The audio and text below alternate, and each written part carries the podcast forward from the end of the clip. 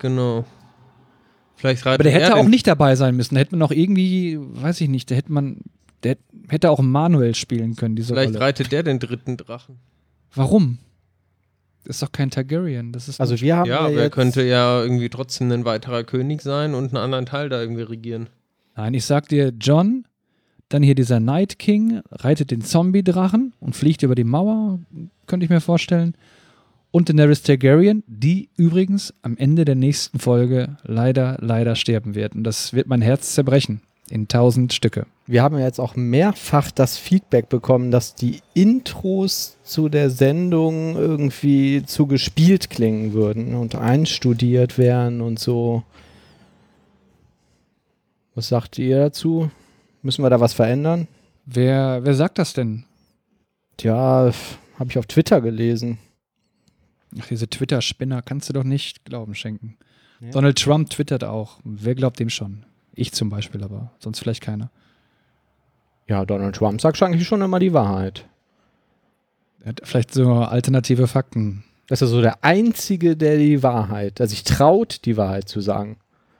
Er ist der Einzige, der auch einen eigenen Medienkanal jetzt gemacht hat. Ne? Also, Ja? ja, er hat auch einen eigenen, eigenen Nachrichtenkanal gemacht. Meine Jungs, Ja. äh, habt ihr unsere Zahnbürste gesehen? Nee, der. Hast du die nicht gehabt, Oliver? Hm, Oliver hat doch Herpes. Nein, ich musste die sauber machen, weil Manuel AIDS hat.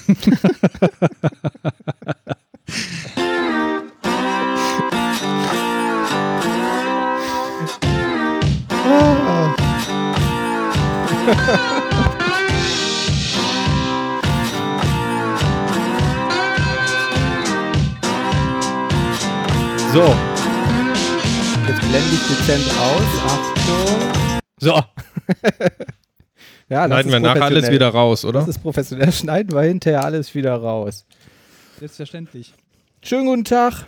Herzlich willkommen auf der Dev Couch. Das war doch der professionellste Intro-Gag, den wir jemals gemacht haben. Oder? Tja.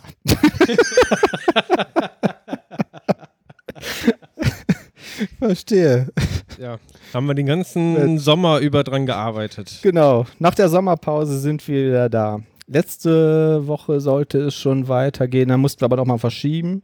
Ich sag nicht weswegen, aber ich bin dir sehr dankbar, Oliver. Ja, Ja. wir hatten nämlich eine kleine Feier zu Hause und da kam mir das gerade recht. ich musste letzte Woche übrigens Herpessalbe kaufen. Also für die Lippen. Und ähm, dann fragte mich die Verkäuferin, hör mal, möchtest du jetzt vielleicht eine andere Salbe mal ausprobieren? Und ich habe gesagt, so ja, klar. Weil angeblich jetzt gewisse Resistenzen sich entwickeln gegen andere- normalen Zovirax-Salbe. Ja, keine Ahnung. Jedenfalls habe ich gesagt, ja, natürlich. Und ähm, sagte dann, möchten Sie jetzt die weiße Salbe haben oder die fleischfarbene? Ich habe gesagt, was ist der Unterschied? Ja, sagte sie, die fleischfarbene Salbe, ähm, ja, die sieht man dann halt nicht so, ne? Und dann habe ich gesagt, das ist genau das Richtige für mich, denn jemand wie ich braucht jeden Pluspunkt, den er kriegen kann. Und hat's geholfen? Siehst du doch. Ja, ich mein, Jetzt weiß ich auch, warum unsere Zahnbürste verschwunden ist. Mann, Mann, Mann. Ähm, ich habe so ein bisschen Orga-Sachen hier auf unserem hochprofessionalen Sendungsplan stehen. Tatsächlich. Und zwar, genau, geht es ähm, darum, den, ähm, den Podcast zu abonnieren. Also ich habe das Gefühl, ich habe jetzt äh, häufiger gehört, mehrere Leute hören uns und gehen dann auf die Webseite und drücken auf Play. Das ist natürlich ganz cool. Man kann sich aber auch einen Podcast-Player installieren. Bei iOS ist er schon mit drauf, bei ähm, Android gibt es die irgendwie auch wie Sand am Meer. Ähm, ich, äh, was, was verwendest du nochmal, Thomas? Wie heißt das Ding? Ich benutze äh, Pocket Cast. Pocket Cast, glaube ich, genau. kostenpflichtig. Kostet Mhm. vielleicht, keine Ahnung, 2, 3 Euro oder irgendwie sowas. Ein Ja. geringer Betrag. Aber Genau. fand ich so den besten von denen, die ich probiert habe für Android. Ja, benutze ich auch, ist das auch wert. Kann auch synken, gibt einen Desktop-Client und so und ähm, ja, kostet ein paar Euro. Und da in der Suche einfach DevCouch eingeben, auf Abonnieren klicken und fertig. Schon wird das per WLAN automatisch runtergeladen. So einfach geht das. So einfach geht das. Dann haben wir einen Twitter-Feed und der Name ist unterstrich DevCouch, weil DevCouch war schon belegt. Aber unterstrich DevCouch ist der echte. Ähm, ihr könnt auch alle DevCouch ohne Unterstrich folgen und den Typen beleidigen oder ihn überreden, uns äh, den ähm, Account zu geben. Das fände ich ganz schön. Äh, ja, da kann man uns folgen. Da äh, wird ab und zu mal gepostet, wenn es irgendwie eine neue Sendung gibt oder so. Ähm, und wir sind auch total dankbar für Feedback, weil wir sehen in den Download-Statistiken, dass relativ viele Leute uns hören und das auch runterladen. Und da die Zahl nicht rückläufig ist, sondern vielleicht eher noch ein bisschen zunimmt, denke ich, dass äh, es vielleicht auch Leute gibt, die das ganz gut finden. Ähm, dann wäre es ganz nett, mal irgendwie was zu hören. Also man kann auf der Homepage www.devcouch.de Kommentare schreiben. Ähm, im Impressum steht eine Mailadresse, das kommt bei uns allen an. Man kann uns über Twitter schreiben. Und was, total, äh, was total super wäre, wäre eine iTunes-Bewertung, weil ähm, das sorgt dafür, dass man in dem iTunes-Ranking weiter nach oben wandert. Neben Doch schon eine abgegeben. Kriterien. Ach, du hast eine abgegeben? Ja, okay. Natürlich. Was habe ich noch nicht gesehen? ich habe auch eine ich hab abgegeben. ich habe uns aber nur einen Punkt gegeben. ich habe auch gesagt, das sind alles nur Spinner. Wir sind echt verrückte ja. Freaks. Ja, genau. Ja, das wäre auf jeden Fall ähm, ganz cool. Man findet das auch alles nochmal auf www.devcouch.de. Da stehen Kontaktoptionen und so weiter. Und jetzt mache ich mal hier den Ton von dem ähm, iPad aus, damit das nicht dauernd hier rein piepst. Was gibt's Neues? Ich glaube, es ist nichts passiert die letzten Wochen. Ich glaube auch nicht. Doch! Rider ist rausgekommen. Ach so. Die erste Version von Rider. Richtig, richtig. Ähm, habe ich mir ähm, auch angeschaut. Da habe ich, glaube ich, beim letzten Mal schon gesagt, dass ich ein schlechtes Gewissen kriege, weil wir so häufig darüber reden. Ich finde das aber cool. Also ich finde geil, dass es eine andere .NET-IDE gibt. Ähm, ja, das ist jetzt final geworden und ähm, basiert auf IntelliJ, was glaube ich eine recht ausgereifte IDE ist, hat diese ganzen ReSharper-Features drin mit Code Improvements und und und und man kann aber halt .NET-Anwendungen damit entwickeln. .NET Core, .NET Classic, ähm, äh, Unit-Test Runner ist mit drin, ähm, der Debugger funktioniert mittlerweile ganz gut und das Alleinstellungsmerkmal von dem Dingen ist, dass es auf allen Plattformen läuft. Also macOS, Schmiert das auch Linux nicht mehr ab? Und das hast Windows. du ja letztes Mal angeprangert. Ähm, das kann ich noch nicht mit Sicherheit sagen. Wie war das denn mit der Installation? Da hast du doch auch erzählt, dass die irgendwie so ein Krampf war. ähm, die war, ja, also die war unter Windows ein Krampf bei den ähm, Preview-Versionen. Ich habe es jetzt nur noch unter dem Mac benutzt und da war es eigentlich schon immer ganz okay. Da installierst du das .NET Core SDK, das muss er sowieso machen und ähm, danach Wider und dann funktioniert auch erstmal alles. Und unter Windows war das ja immer so ein bisschen, äh. ähm, weiß ich nicht, kann ich vielleicht beim nächsten Mal mehr zu sagen. Auf jeden Fall ähm, ist es jetzt da, funktioniert, ist ähm, Full Feature, alles, was man irgendwie so haben will. Unit-Test Runner ist drin, diese ganzen ReSharper-Features und und und. Gibt eine kostenlose Testversion. Wir bekommen kein Geld dafür, dass wir das erzählen. Ich finde das einfach nur schön, dass es sowas gibt. Äh, dieser Decompiler ist da auch mit äh, eingebaut, sehe ich gerade, als ich hier durch die, wie hier durch die Liste scrolle. Ähm, wie heißt der nochmal? Den gibt es auch für Windows von JetBrains. Ähm, .peak, glaube ich, ne? Ähm, genau, das steckt da auch mit drin. Ähm, diese ganzen, ja, habe ich ja schon zehnmal gesagt, die ReSharper Refactorings, äh, Versionskontrolle, die können sogar ähm, Visual Studio, ähm, ähm, nee, wie heißt es? TFS ähm, Anbindung haben die auch mit drin, Git Subversion und so sowieso.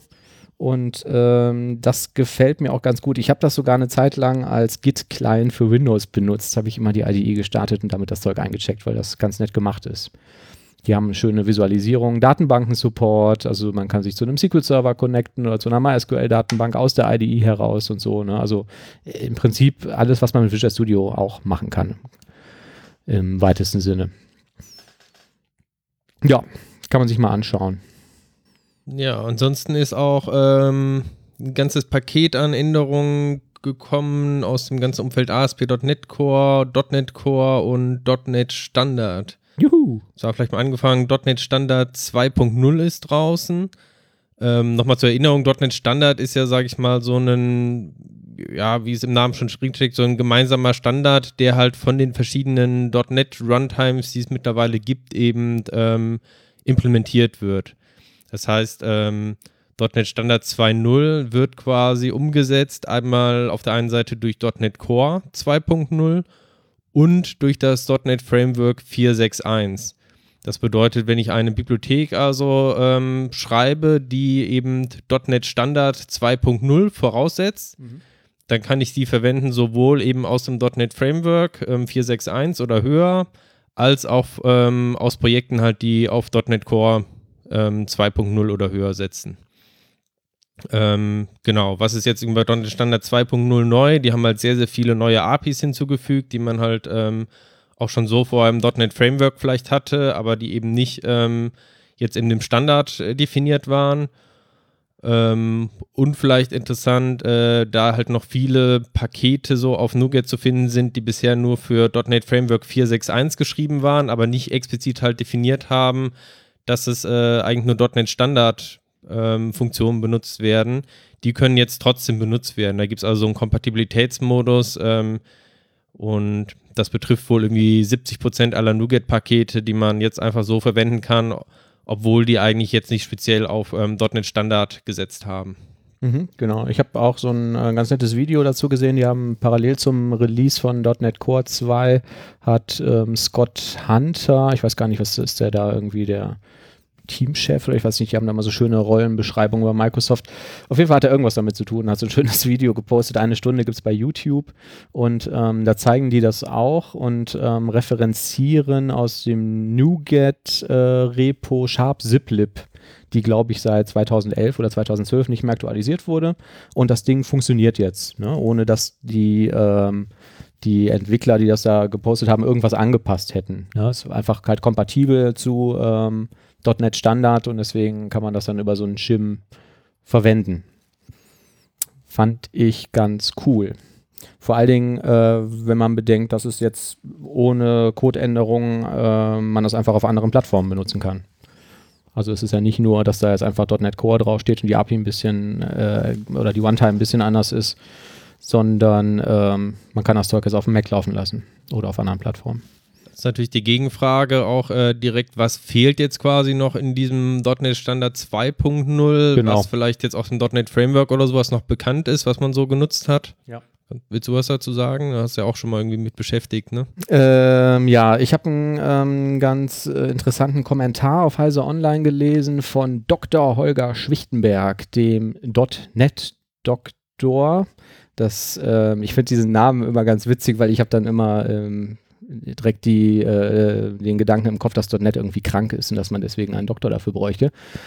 Ähm, also die, die Kritik in diesem ähm, Kommentar, das würde ich auch nochmal in die Show Notes äh, posten, war halt, ja, das wäre jetzt schon alles irgendwie ähm, ganz nett und ganz gut, aber es fehlt halt noch Zeug wie äh, System Media, wo ich dann irgendwie meine Videos und Audiofiles mit abspielen kann, System Management, Zugriff auf die Registry, die Workflow Engine ist nicht da, Link to SQL gibt es nicht, WCF Services kann ich nicht äh, hosten ähm, und, und, und.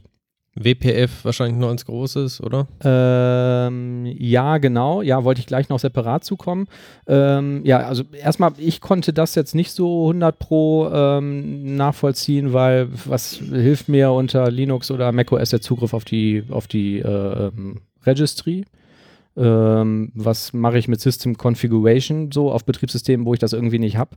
Warum sollte ich Audiodateien abspielen, wenn ich nicht mal irgendwie ein GUI habe, sondern nur Konsolenanwendungen und Webanwendungen bauen kann? Also ähm, so richtig überzeugt war ich nicht davon.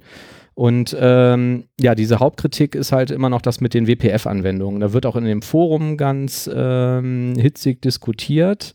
Äh, weiß ich nicht. Wie seht ihr das? Braucht man irgendwie WinForms, WPF? In .NET Core? Ich, ich, sag mal, das sind ja alles für Desktop-Anwendungen hauptsächlich interessant, ne? Und die werden mhm. ja zunehmend rarer, ne? Also, ja. wie siehst du das, Oliver? Ja, was machst du, wenn du eine brauchst? Wenn du jetzt eine Desktop-Anwendung brauchst, auf einem Mac oder auf dem Linux, mhm. ja, wie willst du das machen?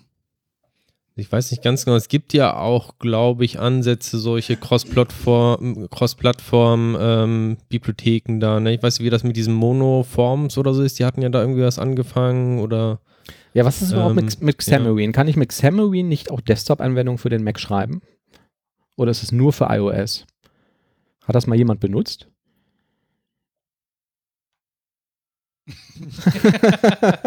Sehr gut.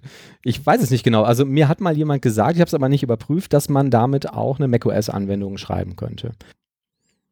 Learn more. Ich schau mal nach. Wir äh, finden das jetzt live raus. Ich glaube, dieses Hauptangebot von Xamarin war doch äh, quasi Cross-Plattform für ähm, Mobilgeräte, ne? Also Genau. iOS, Android und so weiter. Ja. Ja. So hatte ich das auch immer verstanden und so wie ich das hier sehe, ist das auch so. Native iOS App, Android App oder Windows Phone App, ja. Also das mit macOS scheint nicht zu stimmen.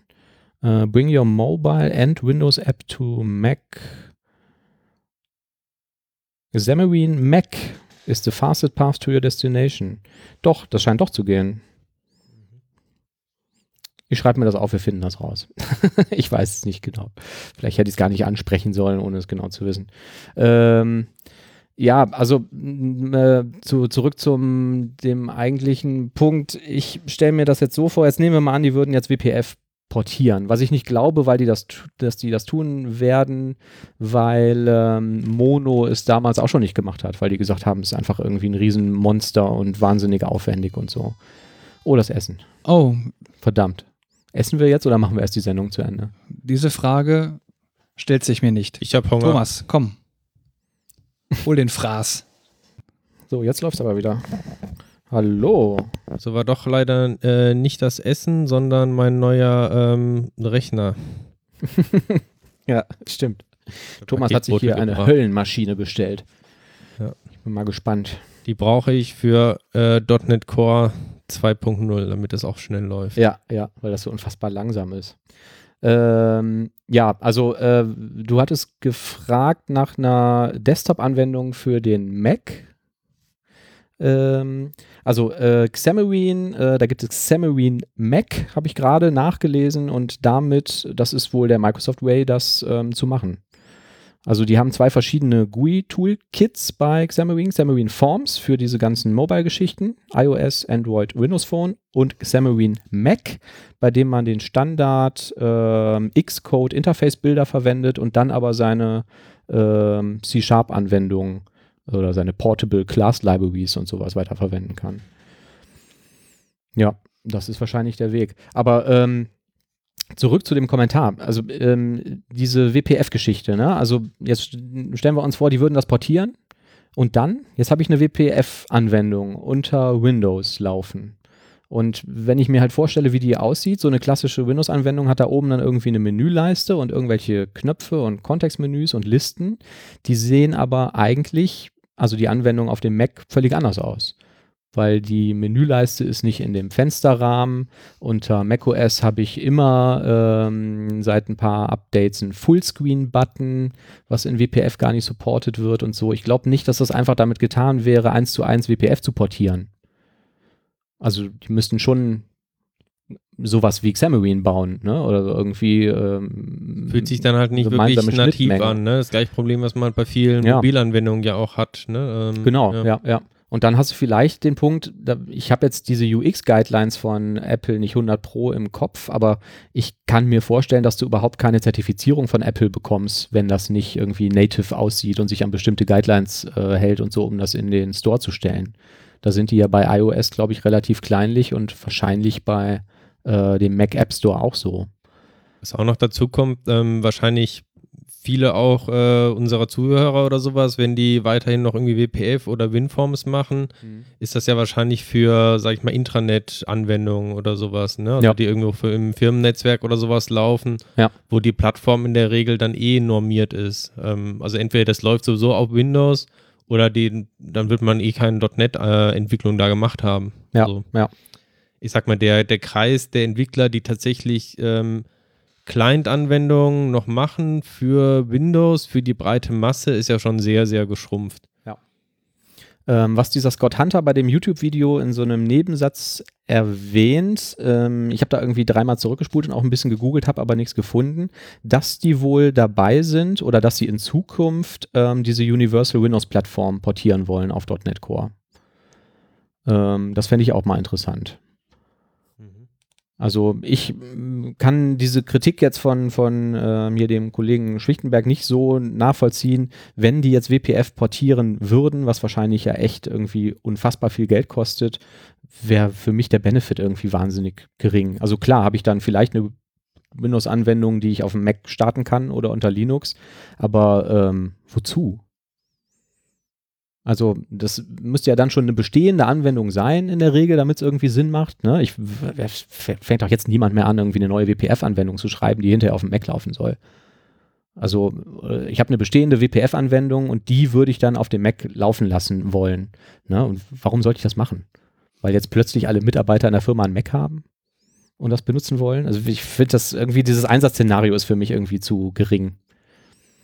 Ich kann mir nicht vorstellen, dass das irgendwie Sinn macht. Oder? Jetzt, wo du sagst. ja, ich weiß nicht. Wie seht ihr das? Ja, also ich, ich glaube auch, man kann es irgendwie vielleicht so zusammenfassen, ähm, wenn ich jetzt wirklich noch auf diese ganzen Sachen wie WPF oder Registry oder sowas angewiesen bin. Das ist ähm, aber jetzt. Jetzt kommt das Essen. Das ist aber das Essen jetzt wirklich. Ja. Okay. Jetzt wirklich? Dann müssen wir vielleicht doch mal die Tür aufmachen. Komm, scheiß auf WPF. Okay, wir können aber, glaube ich, sagen, wenn man jetzt ähm, glaubt, mit .NET eine Anwendung, eine Desktop-Anwendung für macOS schreiben zu müssen, könnte man eventuell Xamarin Mac verwenden, was keiner von uns so wirklich kennt, glaube ich. Ne? Und ansonsten, ich weiß nicht, wenn ihr jetzt eine Webanwendung schreiben würdet, .NET Core? Ja, gibt ja keinen Grund mehr, es mit etwas anderem zu machen. Ja. Gibt's nicht? Entity Framework?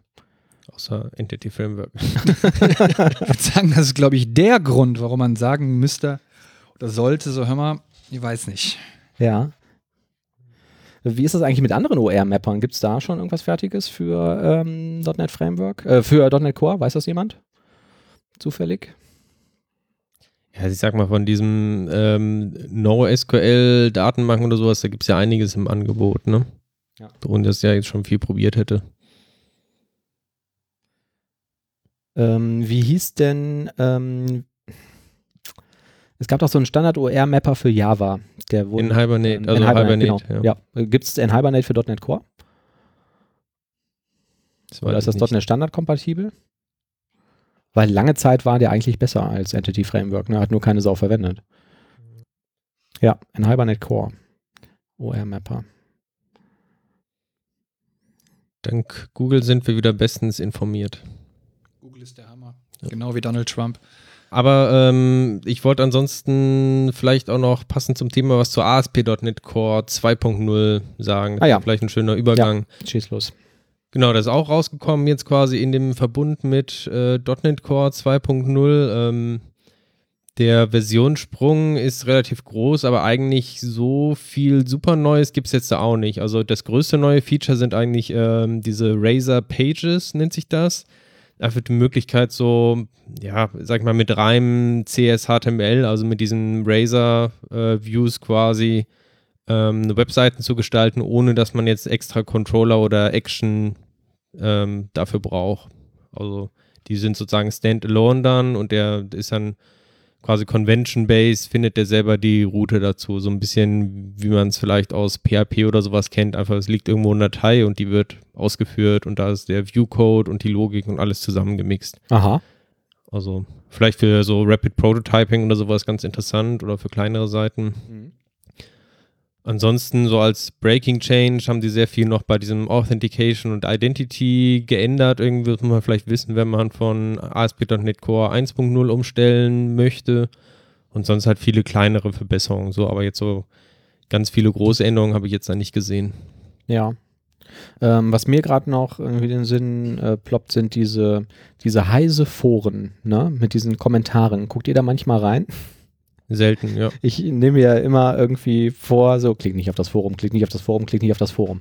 Bei dem Kommentar von ähm, dem äh, .NET-Doktor Holger Schwichtenberg habe ich es dann äh, wieder mal getan und es ist ja echt erstaunlich. Ne? Also ich äh, reg mich dann immer irgendwie, ähm, bin dann schnell emotional und reg mich darüber auf, so, weil es gibt halt wahnsinnig viele Leute, die halt irgendwie schreiben, ja, das gucke ich mir alles gar nicht an, weil das ist ja eh totale Scheiße und deswegen würde ich auch jedem empfehlen, das nicht zu benutzen. Ne? Und wenn man dann irgendwie nachfragt, ja, warum denn nicht so, ne? Was, was hast du denn da angeschaut? So, ja, gar nichts, so, aber es ist halt scheiße. Ich weiß das, weil es ist von Microsoft. Und ich finde das immer so unprofessionell, irgendwie einfach zu sagen, so, ich kenne das zwar nicht, aber es muss ja irgendwie Mist sein. Ne? Und ähm, ja, ich habe auch letztens irgendwie noch so jemanden kennengelernt, irgendwie versucht, mich lange mit dem zu unterhalten. Und ich, ich weiß nicht, also ich zu sagen, so, ähm, ich kenne das zwar nicht, aber ich glaube, es ist scheiße und deswegen benutze ich es nicht. Ne? Und gerade da wieder unter diesem, unter dem äh, Kommentar war wahnsinnig viel Zeug, wo die sagten, ja, das ist ja alles irgendwie in performant und so. Und ich kenne das zwar nicht, aber ich benutze nur C mit äh, Qt, wenn ich irgendwie Plattform, Cross-Plattform-Sachen irgendwie bauen will und so. Ne? Das, also, das hat halt häufig irgendwie kein, keinerlei Informationswert. Und wenn man dann so nachfragt, so, ja, was hast denn du genau damit gemacht? Und kommt halt irgendwie immer nur, ja, gar nichts, das ist halt einfach scheiße. Das ähm, finde ich immer sehr spannend. Ich finde es dann immer sehr schwer für mich, da nichts zu, zu schreiben. Aber ihr habt das Problem nicht, glaube ich, ne? Also ich mache mir gerade um ganz andere Sachen Gedanken, nämlich das Amazon Click Once Patent ist tot. Es ist abgelaufen. Äh, das läuft jetzt demnächst ab, ne? Ja. Dann war ich doch fast richtig. Ja. Was heißt das? Tja, weiß ich nicht. ja, welche, also jetzt können wir endlich Webshops bauen, bei denen man mit einem Klick die Bestellung komplett auslösen kann. Ja. Habt ihr eigentlich jemals diese Amazon One-Click-Funktion genutzt? Ja. Ja? Aus Versehen. Mhm. Okay. Ich habe es, glaube ich, auch ein einziges Mal irgendwie probiert, aber. Ähm, wenn ich mich recht entsinne, damals beim ersten Kindle ähm, musste man das aktivieren oder zumindest konfigurieren und konnte dann auf dem Kindle mit WLAN per One-Click halt irgendwie da sein Zeug kaufen. Und am Anfang, oder ist das nicht sogar immer noch so, dass man das machen muss, wenn man diesen Fire TV-Stick hat und sagt, ich will irgendwie einen Film kaufen oder so? Dass das auch per One-Click geht? Kann sein. Also ich meine, wo du es jetzt sagst mit dem Kindle, das war auch ein Grund, warum ich das überhaupt aktiviert hatte. Mhm. So, das kann ich mich auch daran erinnern, dass ja. man es irgendwie aktivieren musste dafür. Und ich, also ähm, ich glaube, dass man da auf jeden Fall als Shopbetreiber viel Geld mit verdienen kann. Ich erinnere mich an irgendwie ein Weihnachten, ist schon ein paar Jahre her, als ich irgendwie lange auf der Couch rumgelegen habe und habe irgendwie zwei, drei Folgen Top Gear geguckt über diesen Fire TV Stick. Und äh, dann hieß es halt, ja, die dritte kannst du auch noch gucken, die kostet aber 2,99 Euro. Und ich wusste, dass ich irgendwo diese Folgen noch auf so einer Festplatte habe. Und ich könnte jetzt aufstehen und kann die holen und an den Rechner stecken. Oder ich klicke halt einmal auf OK, zahle 2,99 und gucke mir halt die Folge an, was ich dann gemacht habe. Und dann die nächste und nächste und nächste und nächste auch noch und hatte dann irgendwie hinterher für 30 Euro irgendwie äh, mit ein paar Klicks ein paar Top Gear Folgen gekauft.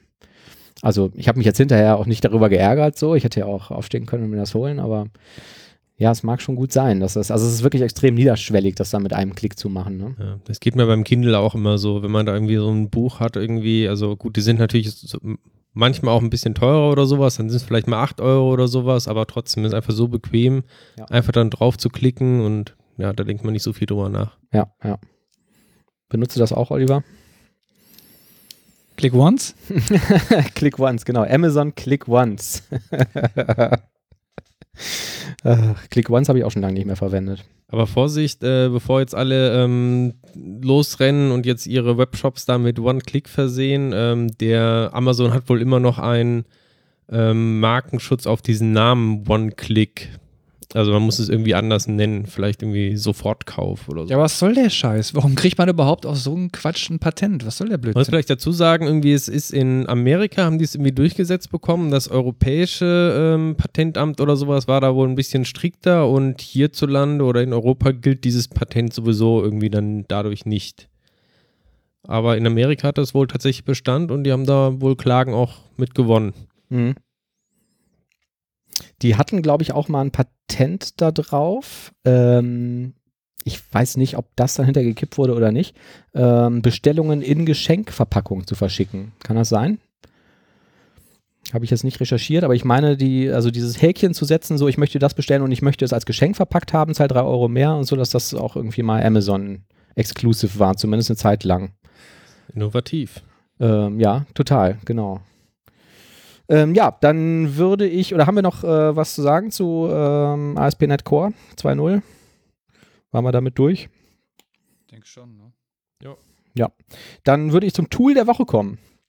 Und ähm, Tool der Woche, da habe ich mir eine, äh, mehrere Sachen angeschaut, womit wir vielleicht auch wieder ein bisschen beim iPad wären, weil ähm, ich habe ein neues privates Softwareprojekt gestartet und wollte erstmal Mockups malen, um mir das selbst irgendwie ähm, ein bisschen vor Augen zu, zu führen, wie das dann hinterher aussehen soll und was ich da eigentlich bauen möchte.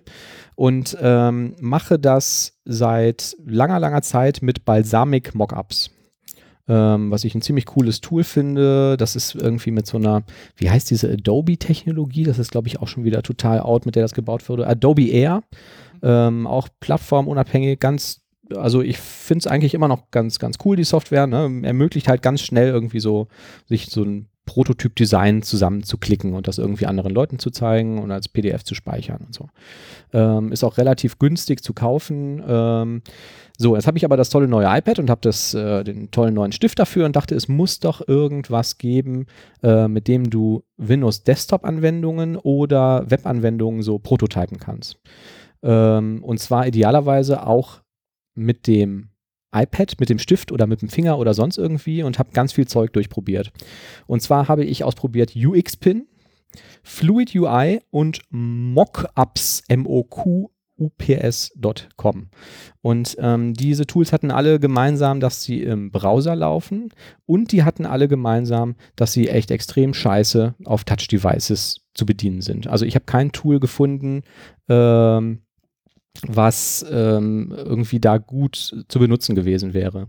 Der Unterschied zu den Balsamic Mockups war bei diesen Tools, also bei all diesen Tools, ähm, dass sie halt wie gesagt im Browser laufen und dass man direkt ein ganzes Team hinzufügen kann. Ähm, sprich, ich mache jetzt irgendwie einen ersten Entwurf für irgendeine Seite und kann sagen, der Oliver ist auch im Team und ähm, er kann das dann halt sofort sehen und wir können dann halt irgendwie so Live-Collaboration-mäßig da irgendwie direkt dran rumeditieren und Oliver sagt, nee, der Knopf muss besser unten rechts hin, ähm, kann das irgendwie versionieren und äh, kann das dann dem Thomas zur Abnahme schicken, irgendwie zum Beispiel. Ne? Mhm. Ähm, Im Prinzip konnten diese Dinger alle das Gleiche und im Prinzip können die auch alle das Gleiche wie Balsamic Mockups, nur dass die halt dann irgendwie in so hippen HTML5-Anwendungen im Browser äh, laufen. Ähm, so, ich habe diese Teile alle irgendwie einmal kurz anprobiert und war von keinem irgendwie wirklich überzeugt und habe dann gesehen, von Balsamic gibt es das jetzt mittlerweile auch. Ähm, und zwar dieses klassische Balsamic Mockups nennen die jetzt Balsamic Desktop und es gibt eine äh, Balsamic Web App. Äh, kann man sich auch einen Account für erstellen. Da kann man sich so eine eigene Subdomain irgendwie bei Balsamic einrichten äh, mit und direkt seine ganzen Teammember hinzufügen. Und da hat man dann das ähm, diese klassische Desktop-Anwendung Balsamic Mockups, kann das damit connecten und sein Zeug da irgendwie hochladen und dem Team zur Verfügung stellen oder kann das auch im Browser benutzen. So, das Ende vom Lied und äh, Fazit der Geschichte war, ich habe irgendwie alle möglichen Tools durchprobiert. Ich habe auch ein paar Apps probiert, die konnten aber dann meistens nur so iOS-Anwendungen oder Android-Anwendungen abbilden und ähm, überhaupt kein Web oder so. Äh, am Ende habe ich wieder das klassische Balsamic Desktop benutzt und habe das damit gebaut, weil das einfach am besten zu benutzen war. Und ich habe es am PC gemacht und nicht auf dem iPad.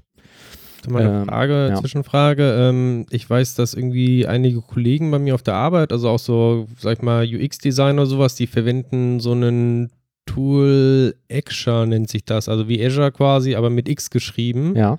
Ähm, hast du da schon irgendwie mal was von gehört? Nee, habe ich noch nie Weil gehört. ich weiß, also die geben dann auch äh, gegebenenfalls Konzepte, Designs irgendwie frei über so einen Link, scheren das dann und ich glaube, die können dann auch solche Sachen wie unterschiedliche Breakpoints, zum Beispiel für Mobil, Tablet, Desktop und so, das alles Ah. irgendwie konfigurieren. Okay, nee, das habe Also ich ich habe nicht keine. Ahnung, wie viel das kostet oder vielleicht kostet Mhm. das ein Vermögen oder sowas und ich habe es auch selber Ja. noch nicht ausprobiert, aber die scheinen damit alle recht zufrieden zu sein. Also Ja.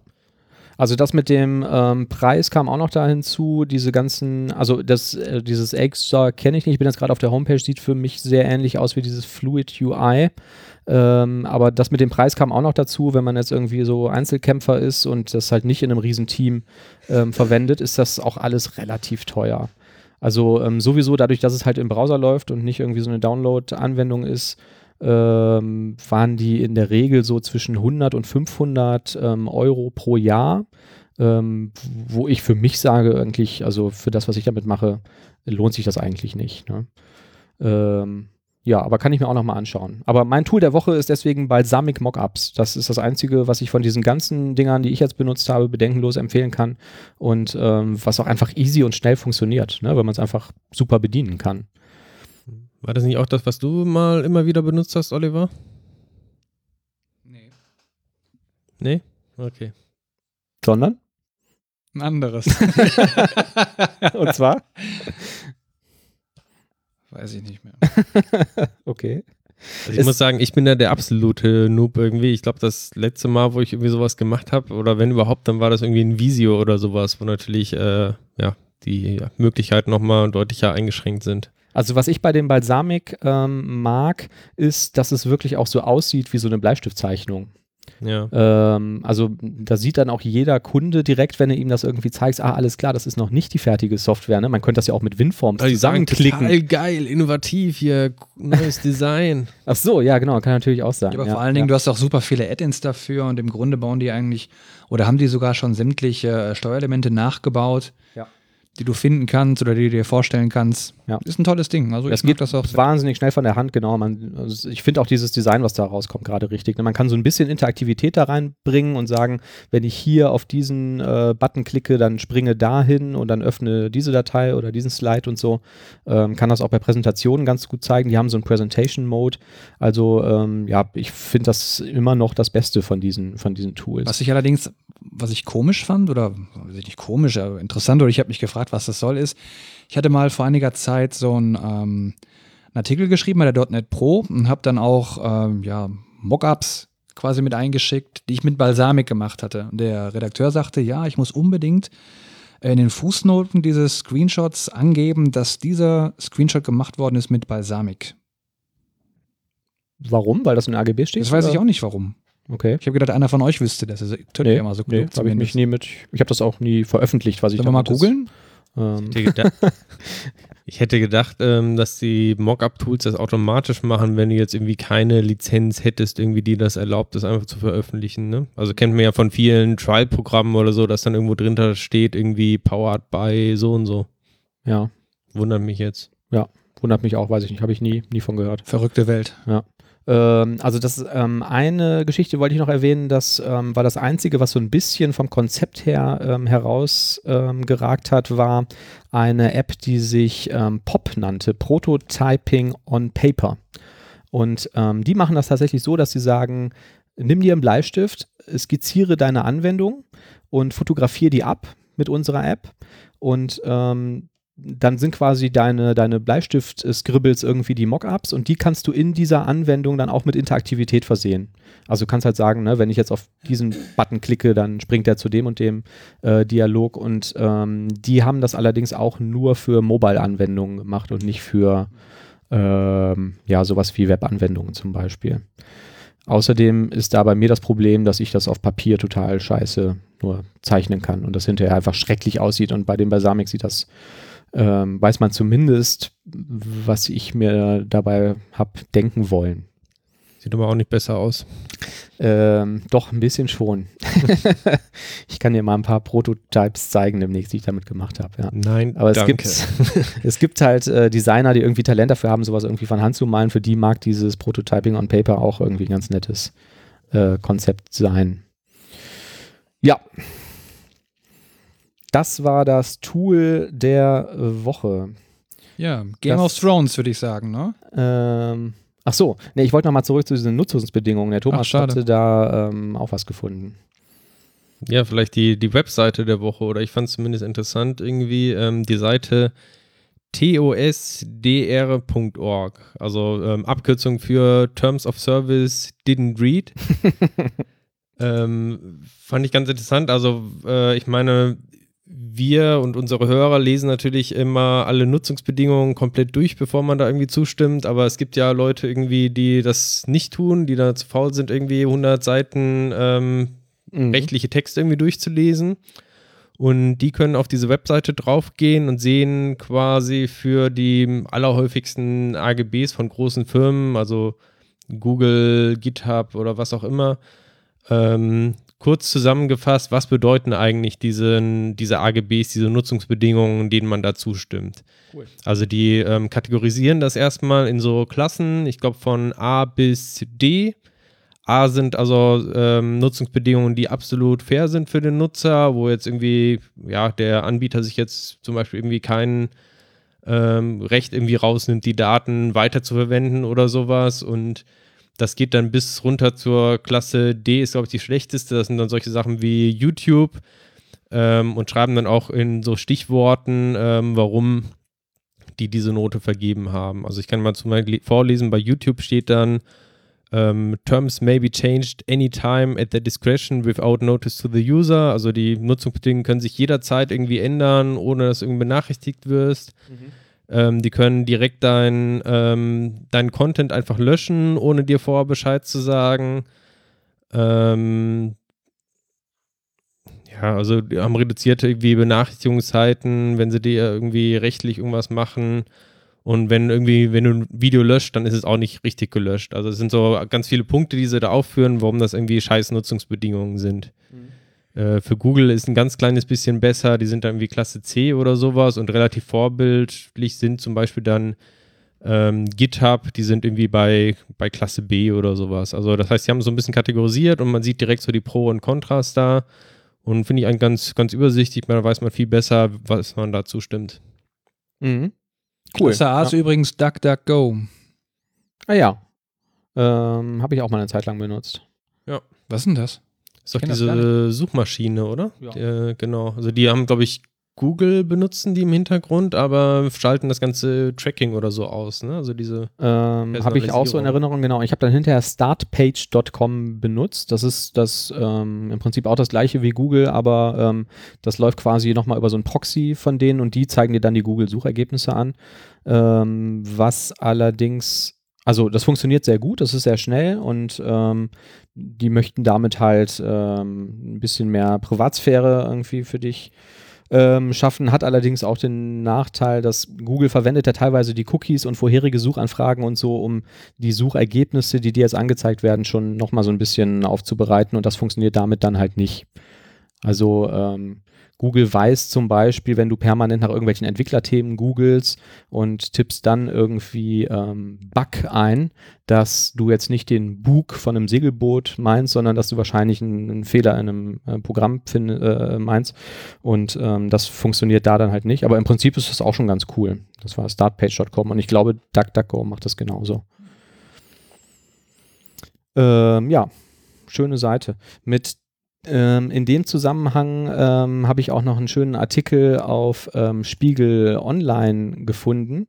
Da ging es um ein britisches Festival, auf dem ein Anbieter kostenloses WLAN angeboten hat und hat einfach mal in seine AGBs geschrieben, ins Kleingedruckte, die man bestätigen muss, wenn man das WLAN benutzen möchte, dass man sich dafür verpflichtet, 1000 Stunden Gemeinschaftsdienst abzuleisten und zwar zum Beispiel Toiletten und Klos zu putzen.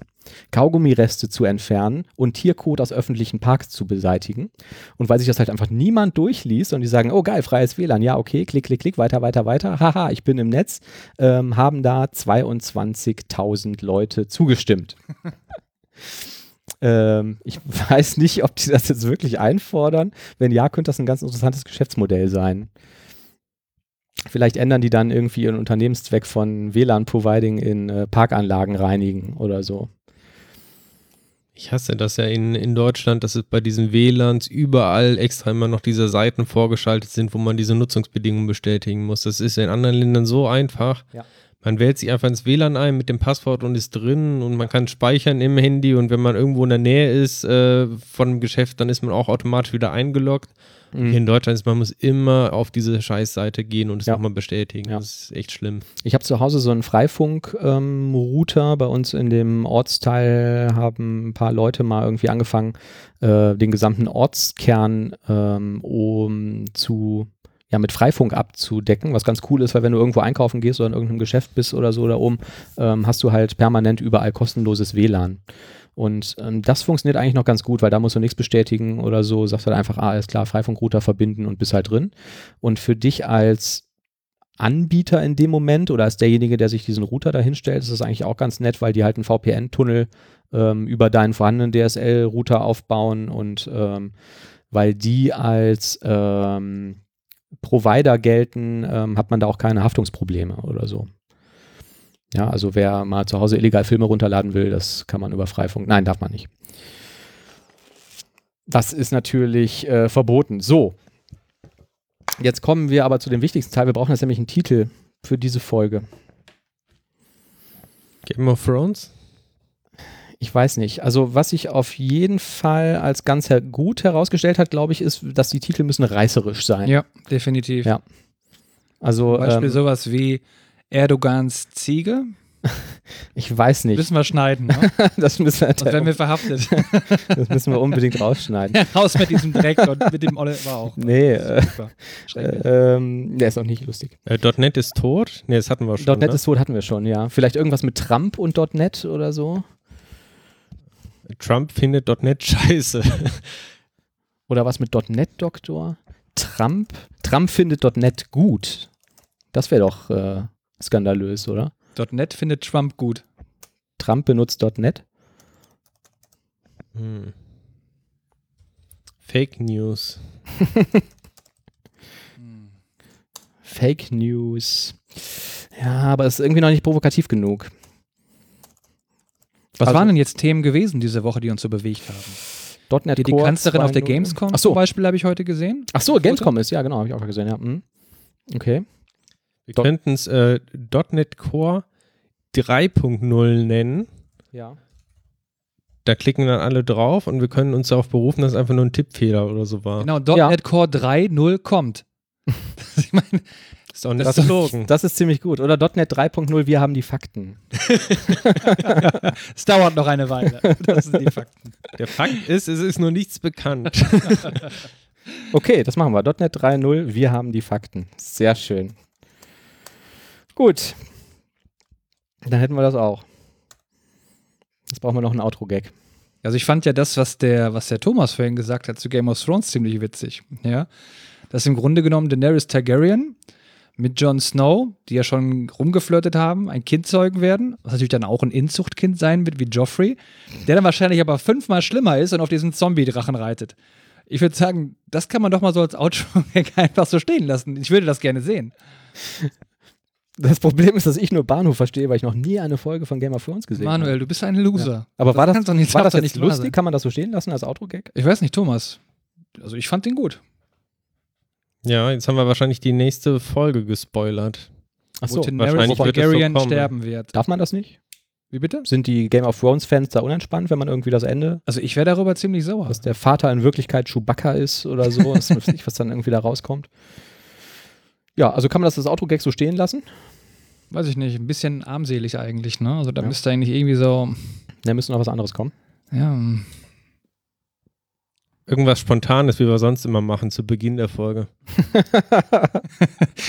ja hm. Ähm, Moment. ich suche jetzt mal irgendeinen Witz raus. Ich gebe mal ein, abartige Witze. Und da werden wir doch bestimmt was finden. Abartige Witze, da wirklich. Witzezeitung, abartige Witze zum Lachen. Na, pass auf, jetzt suche ich uns einen raus. Okay, während der Oliver sucht, kann ich hier noch kurz äh, vorlesen. Wir hatten ja in der Folge, die wir nie veröffentlicht haben. Pass auf, ich über- habe einen Witz. Achso, nee, warte, lass mich das kurz noch Okay. äh, zu Ende machen. Ähm, äh, Stellenanzeigen ähm, oder gute und schlechte Stellenanzeigen für Entwickler gesprochen. Ich habe hier noch eine, die kann ich mal vorlesen, dann äh, könnt ihr die vielleicht bewerten. Es geht um die Firma, deren Namen ich nicht nenne und die suchen zur Verstärkung ihres Teams zum nächstmöglichen Zeitpunkt einen teamfähigen und zielorientierten Softwareentwickler. Als mittelständisches Unternehmen mit Sitz in Bochum unterstützt die Firma ihre Kunden in allen Bereichen anspruchsvoller Informationstechnologie. Ähm, Aufgaben. Anforderungsanalyse bis zum Test und Deployment, Weiterentwicklung der Kundensysteme, agiles Team, äh, Konzeptionieren und Entwicklung von automatisierten Tests, unterstützen die User in den Fachabteilungen, was wir erwarten, abgeschlossenes Studium oder vergleichbare Ausbildung, Programmiererfahrung, bla bla bla bla. Das bringen sie auch noch mit. Spaß an der Softwareentwicklung. Die Vorteile und Grenzen der agilen Softwareentwicklung sind ihnen bekannt. Analytische, konzeptionelle, strukturierte Arbeitsweise, flexibles und zielorientiertes Handeln, Kreativität beim Finden guter, das ist in Anführungsstrichen geschrieben, Lösungen. Und was sie jetzt bieten, haltet euch fest, unbefristeten Arbeitsvertrag. Unbefristet? Ja. Also ich komme gar nicht mehr raus. Richtig. Verdammt. Leistungsorientierte Bezahlung und attraktive sonstige Leistungen, dynamische und kreative Arbeitsatmosphäre und Standort Bochum. Das mit Bochum ist ja der absolute Knaller, ne? Ich finde das Angebot ein bisschen schmal, muss ich sagen. Und bei dem Thema leistungsorientierte Bezahlung war ich raus. Meine Mutter hat immer gesagt, du kannst lieber mit einem Faulen zusammenarbeiten als mit einem Dummen. Würdet ihr da anfangen? Das ist jetzt nichts, was mich vom, vom Hocker reißt. Ne? Mir fehlen da irgendwie mehr Infos. Ja, worum geht es da überhaupt? Ja. Und ich gebe dir recht, also das klingt eher so, hm, weiß ich nicht, als wenn sie nicht wirklich was Interessantes bieten. Ja, ich habe auch so den Eindruck, also weiß ich nicht, der Markt ist ja relativ angespannt, ne, wenn man einen guten Softwareentwickler sucht und das Angebot ist, wir bieten dir eine leistungsorientierte Bezahlung und unbefristeten Arbeitsvertrag. Ja, äh, kriegt man das nicht überall? Also, naja, für mich war es nichts und ich sehe Bochum auch nicht als Vorteil. Gut, ich habe jetzt mittlerweile einige abartige Witze gefunden. Ich habe hier, ich lese einfach mal einige vor und wir müssen dann überlegen, was wir hier drin halten können. Ja, und was wir den rausschneiden. Rest schneide ich dann raus, ja. Mhm. Auf. Wenn zu schlecht wird, dann spielst du einfach das Outro. Okay. Kommt ein Mann zu einem zehnjährigen Mädchen und sagt, wenn du mir einen Kuss auf die Backe gibst, dann bekommst du ein Gummibärchen von mir. Das Mädchen sagt, gib mir ein ganzes Päckchen und ich nee, das müssen wir rausschneiden. oh Gott. Was ist, was ist hier, was ist circa 30 Zentimeter lang, schwarz und bringt alle Frauen zum Schreien? Ähm. das können wir auch nicht drin lassen. Okay, vielleicht, vielleicht können wir den ja drin lassen. Pass auf. Eine Deutsche, eine Niederländerin und eine Afrikanerin entbinden gleichzeitig in der Klinik. Kommt die, kommt die Hebamme heraus und teilt den wartenden Ehemännern mit, alle Geburten sind ohne Probleme abgelaufen. Ihre Frauen und Kinder sind wohlauf. Es gibt nur ein Problem. Wir haben leider versehentlich die Babys durcheinander gebracht. Als der Deutsche das hört, springt er panisch auf, rennt wie von der Tarantel gestochen in den Kreissaal und greift sich das braune Baby. Als er an der Hebamme vorbei will, hält sie ihn fest und sagt, also dieses kann doch wohl auf gar keinen Fall ihres sein, oder? Antwortet der Deutsche, ist mir scheißegal, nur kein Holländer.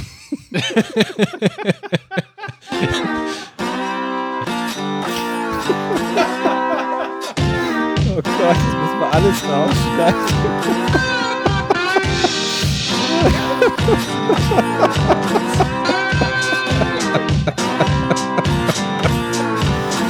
Zwei Haufen früher auch noch verloren.